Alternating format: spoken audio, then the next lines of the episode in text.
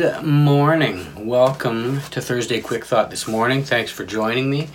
Um, so, probably about, I don't know, three years ago, four years ago or so, um, my wife and I sat down to watch a movie. Um, I won't tell you that it was Harry Potter because some people don't like that, um, so I won't say that. Um, so, we're watching this movie and and it's pretty intense and and we're getting to the end and um not really sure what's going to happen. I'm on the edge of my seat. I'm like is is the main character not named harry is he going to be okay? Is he going to make it out of this? And and i'm really like i'm into it and i'm i'm i'm leaning forward. I'm i'm i'm really into it. And then at some point i realize there are seven more movies that have already been made that people have already watched. I know the ending. So, what am I doing sitting on the edge of my seat here just hoping something good happens? I know what the ending's going to be. It's obviously the main character not named Harry is not going to die because there's seven more movies that he's got to be a part of. I knew the ending.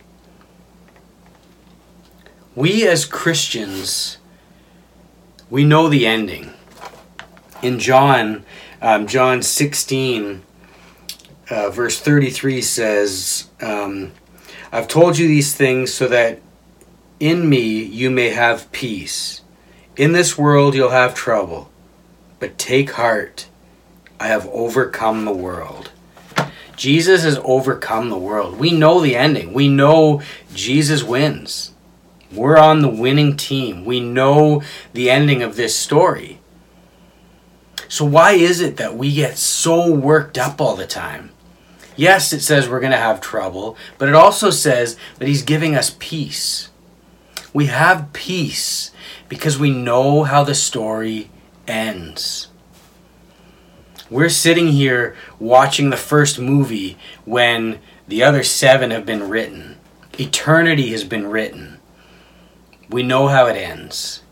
So we need to start living as though we know how it ends. Our team wins. So don't sit back.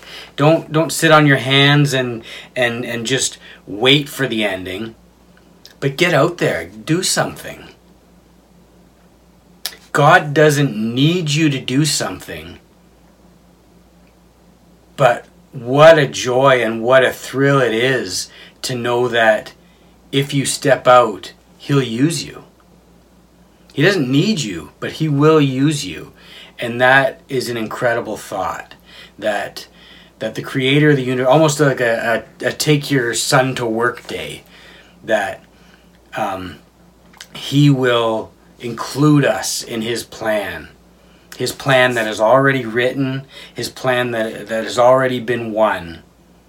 We get to be a part of that. So stop stop living as though we don't know the ending and start living as though we've won. Thank you for joining me today.